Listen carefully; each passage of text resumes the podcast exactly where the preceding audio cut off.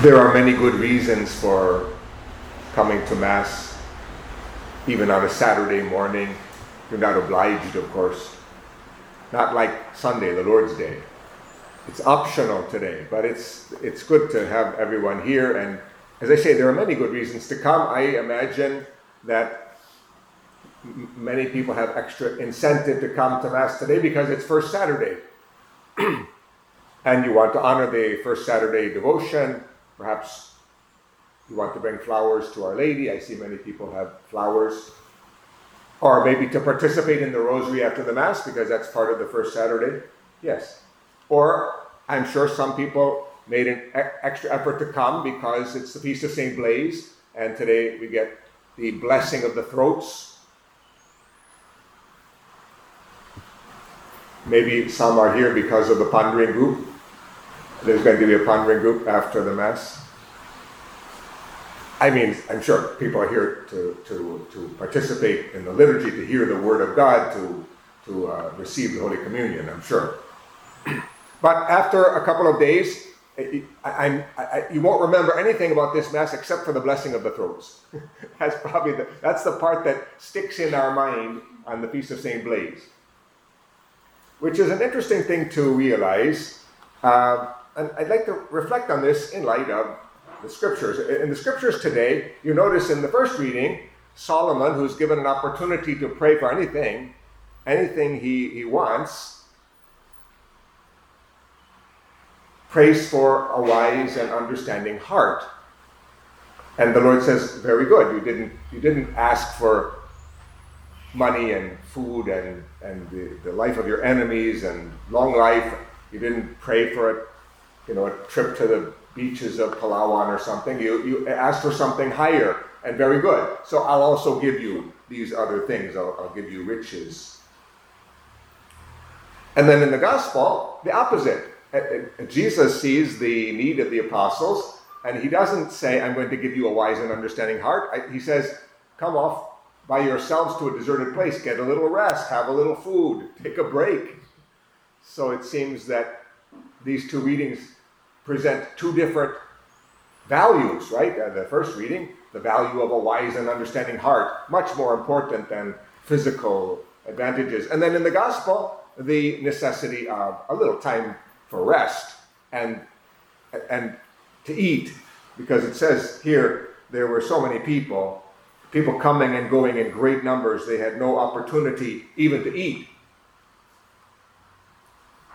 What, what, I, what I see here, and I'd like to reflect on with you, is the, the way the Lord works with us who are spirit and body, who are spiritual and physical. It's human nature that we are spiritual and physical, both, not one or the other, but both.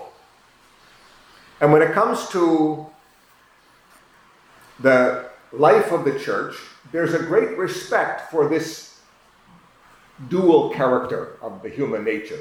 In other words, we don't only focus on purely spiritual things or purely uh, uh, uh, intangible things like wisdom and understanding for the heart. Of course, we focus on that. Of course, we pray for that. And true worship has to come from the heart.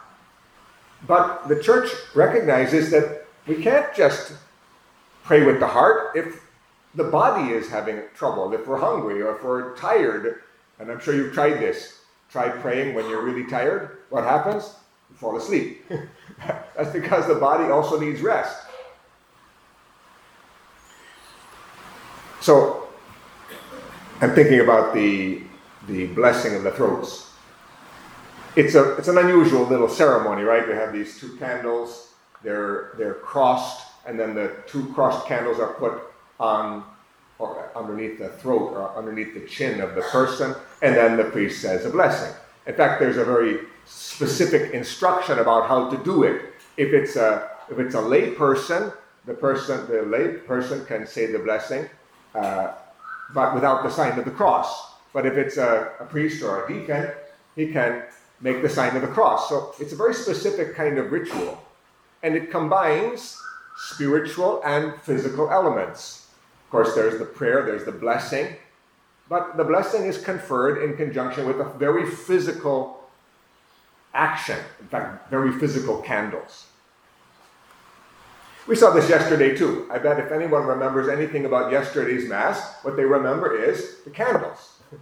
The, the, the, lighting of the candles, the procession with the candles. I don't know if anyone remembers anything else about what was said or what was in the scriptures, but people remember walking with lit candles into the chapel. Maybe trying to prevent the wax from falling onto the pew. things like that. Very practical things. I remember holding the candle there as we were singing, uh, praying the Gloria it, the glass was getting hot. That's what I remember. So, okay. See what, what this reminds us of is God's desire to work with our human nature and to work through physical things to remind us of his presence and the power of grace. The sacraments are the best example of this. The sacraments, the seven sacraments. Uh, physical things, physical actions, physical uh, words we can hear, gestures we can see, but they convey invisible, powerful gifts of God we call grace. So someone might say, what difference does it make if some baby has a little water scattered on his head? What difference does it make? I mean, babies get wet all the time. What if a baby goes out into the rain? You say, well, that's not the same thing. It, it makes a huge difference. It makes an, un, an immeasurable difference if that child is baptized or not baptized. It looks like it's no big deal, but it's a huge deal because God conveys grace through these physical signs like water. But we won't focus just on the sacraments, we think of the sacramentals or any sacramentals like candles, like flowers, like rosaries, like, like ashes, rings. There's all scapulars, all kinds of things that God uses as His instruments to remind us to pray, to remind us of His presence, to build up our faith, our confidence, our devotion. So today we have the blessing of the throats with the candles. I mean, a priest can bless people without candles. A priest can bless people without you know, without any kind of holy water or anything. But the candles remind us of, first of all, the presence of the Lord. They remind us of yesterday's celebration, of the blessing of the candles. They remind us of the light of Christ as the power that has scattered the darkness in the world, and lots of things. We're going to pray the rosary after the Mass. You could pray the rosary without beads, sure. But the beads are to keep us from getting distracted and trying, we don't have to keep track on our fingers because it's hard to keep count. And then you, you can you can use the beads in such a way that you can actually transcend the physical.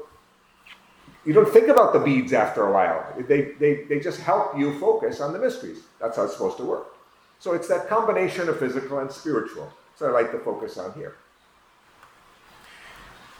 Now, if we were to put emphasis only on the physical things, well, that would be superstition. Say there's something special about those candles. There's something magical. Touch you with a candle and you'll be healed. No, that's superstition or, or magic or worse. Uh, no, the candles are just signs and instruments. The grace comes from God. He likes to give grace through physical things. So, here in the gospel, Jesus sees the apostles need physical rest and physical food. And so he says, okay, take some time away. This is very important. We have to take care of our physical needs. We have to give our body rest, get enough sleep. We have to eat properly. Eat the right foods at the right time in the right quantity. That's good for that's good thing to do. It's respectful of how God made us. But it's not the highest and most important thing that we ever did.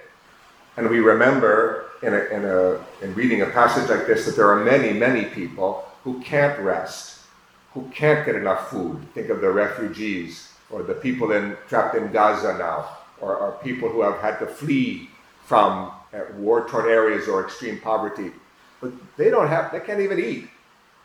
so it, it does happen that we can't meet uh, uh, the needs, and then it's up to others to help people meet their basic physical needs. That's the responsibility of the whole human family. But the, the gospel gives us a lesson that puts in perspective our physical needs when they get to the place where they thought they would have a little retreat. There's a huge crowd there.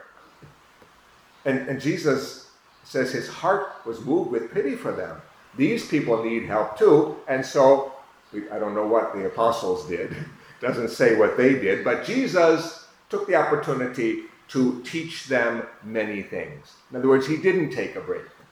He didn't take time off and he, he did, dedicated himself to service. He sacrificed his own need for others. Now that's that's necessary too. There are times when we are hungry and we can't eat because something else is more important. Or we are tired and we can't rest because something else is more important. That's, that's true. So this gospel gives us great understanding of the balance, the spiritual physical balance. In the case of the first reading, let's look again to Solomon. Solomon, who is, is uh, respected as the wisest man, the wise man of the Bible. He's given this opportunity to ask for something, and because he's wise, even in his youth, because he, he knows his limitations, he knows that he doesn't understand how to lead the people, he asks for an understanding heart. That's a very wise thing to ask for. So if you're wondering what to pray for, if you're wondering what you should be doing, well, ask the Lord for wisdom. Ask the Holy Spirit for wisdom. God wants us to have wisdom. He wants us to have an understanding heart. Very often, the problem is we don't want that much understanding. We don't want to submit ourselves to the wisdom of God.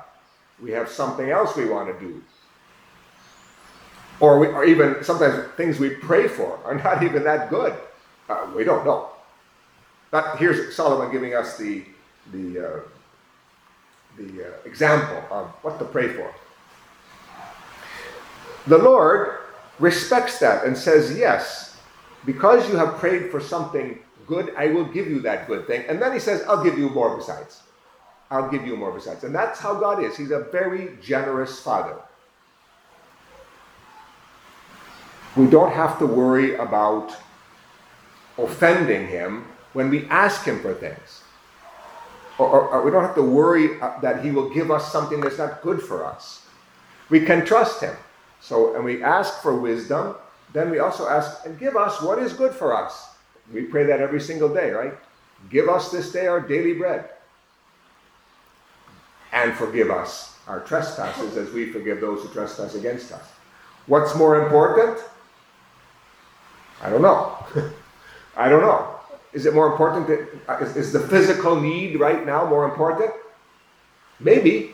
Maybe it's time to take time off and get something to eat. Or maybe it's time to focus on forgiving those who have offended us as we are forgiven. Uh, so, both, both. This is the whole point. Maybe that's enough because we want to get to the blessing of the throats. Let's recall that God, who has created us in his image, has also created us physical, physical, spiritual, soul, body. And he, and he wants us to experience fullness of life. So we ask for healing of our illnesses of the throat. Yes. We ask for healing of all illnesses. We ask for God to provide food for the hungry. We also ask for a wise and understanding heart. Both. Okay, and we know that because God wants what is good for us, He gives us what is good for us.